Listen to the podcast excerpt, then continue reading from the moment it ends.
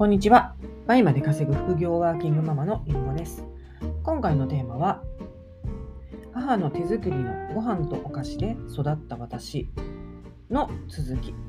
ということでお話ししていきたいと思います。このラジオでは、りんごが実際にやっているノウハウやどうやって倍まで稼げるようになったか、またビジネスを孫目線でもお話ししていますので、気になった方はフォローしていただけたら嬉しいです。はい、ということで、昨日ね、その、まあ、食、ね、私が、えー、まあ、子供の頃から、まあ、母の作ったその愛情をね食に託したような感じで、うん、そういうのをまあ食べてきたと、まあ、皆さんそうだと思うんですよね。みんな、まああのまあ、お父さんかもしれないしおばあちゃんかもしれないし私もおばあちゃんの時期も結構あったんですよね。2人で、あのちょっと商売してた時期も結構長かったのでおばあちゃんが作ったご飯を食べてた時期も結構長かったです。はい。ただあの休みの日とかは必ず母が作ってましたし朝も母が作ってたんで、うん、まあおばあちゃんのは夜だけでしたね。はい、でまああのー、やっぱりねこれなんかまあ私結構食のこといろいろ大事だっていう話するんですけどやっぱりあの仕事をするにも何するにも、まあ、生きていく上では体が資本というか、うん、でこれに私はね体調を壊して気づいたんですよ、まあ、壊すまでは結構あんまり気にしてなかったというか気にしてないってこともないか、まあ、ある程度はって感じだったんですけど今ほどではなかったんですね、うん、であとですね結構これ大事だなと思うことがあの仕事をやる上であのメンタルってめっちゃ大事で、まあ、なんならこれが半分以上占めてるのかなっていうぐらい、まあ、メンタルって結構大事だと思うんですよね。メンタル強い人と弱い人だったらもう本当一回一回くよくよくよくよしてたら物事が進まないじゃないですか。はい、なので、まあ、これそれぐらいのことっていうかねちょっとしたことでいちいち、まあ、悩まなくていいといいというかそういうのもあの食で変わっていくと思うんですよ。私が結構これ食で変わったなと思ったんですね。うん、でこの食を整えると本当に前向きになったり気持ちも強くというか、まあ、穏やかにというか、うん、くよくよしなくなるんですよね。うん、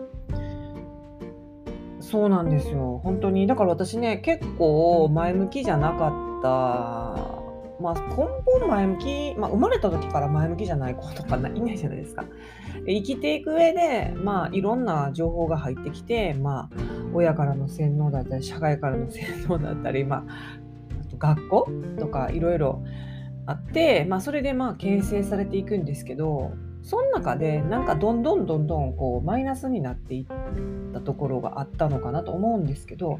なんかそういうのも結構なくなってきて。本当にね食を整えてからがから本当体も健康だし気持ちもすごくあのポジティブになっ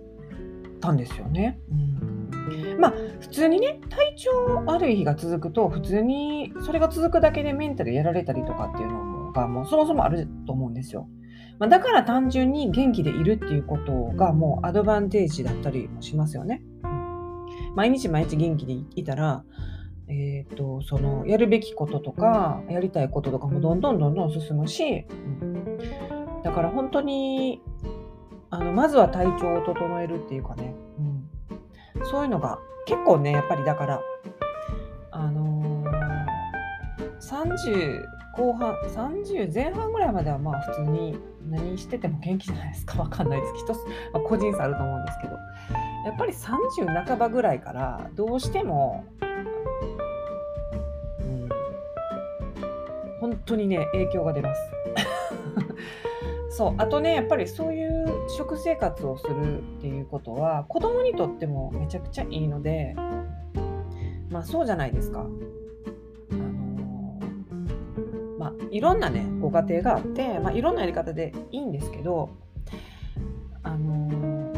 うんなんかね私のねあの、まあママ友っていうほど仲いいわけじゃないんですけど保育園の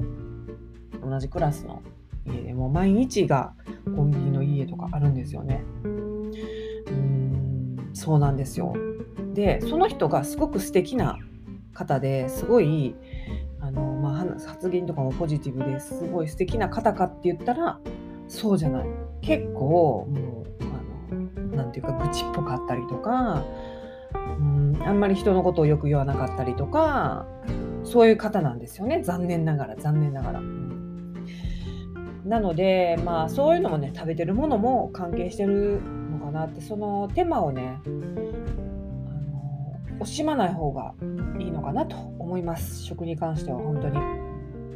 まあ、とはいえね本当に大変なんで これ1日3食ね作ってる方とかはだから本当にもうお母さんだけがしなきゃいけないっていう時代でもないのでもちろんお父さんとね半分ずつやるなりまあ私はまあシングル状態なのでどうにかしてねまあ昼はね学校で食べて朝は前日のね用意していたまあ果物とかヨーグルトとかで済まそうと思ってたんですけどあのちょっともう大きくなってきて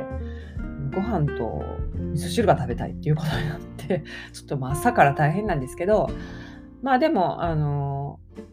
いろいろね作り置きしてると対応可なのではい、まあ、そんな風になんとか乗り切ってますけどまあ、これがね後から聞いてきますしできるだけ自分も楽しんでやれるようにいろんな工夫をして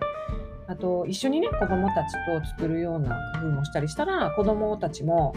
まあ、やるのが当たり前になって、まあ、男の子ですけど当たり前に食事をね、まあ、ちゃんと作っていくべきだしそういう風になるのかなと思って、まあ、全てがいいのかなと思って、はい、頑張ってやっていますけども、うん、はい。そんな感じであのーなのでね、まあ、私のこの視聴者さん、リスナーさんは、ま、ママが多いんで、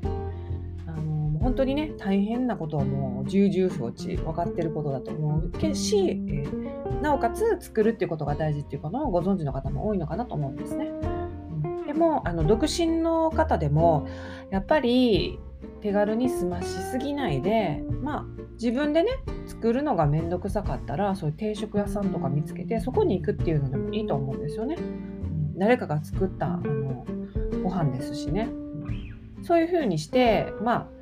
はいコンビニとかからはちょっと脱却していただけたらビジネスももっと良くなるのではと思います。はいということでえ今回ねこの2回にわたってこう話しましたけどはい、私食に関する話はもうあの倍今より あります。倍今よりねオタク状態なので、まあ、ちょくちょく挟んでいけたらなと思います。はい、ということで、今回も聴いていただきありがとうございました。それでは次回のラジオでお会いしましょう。みんごでした。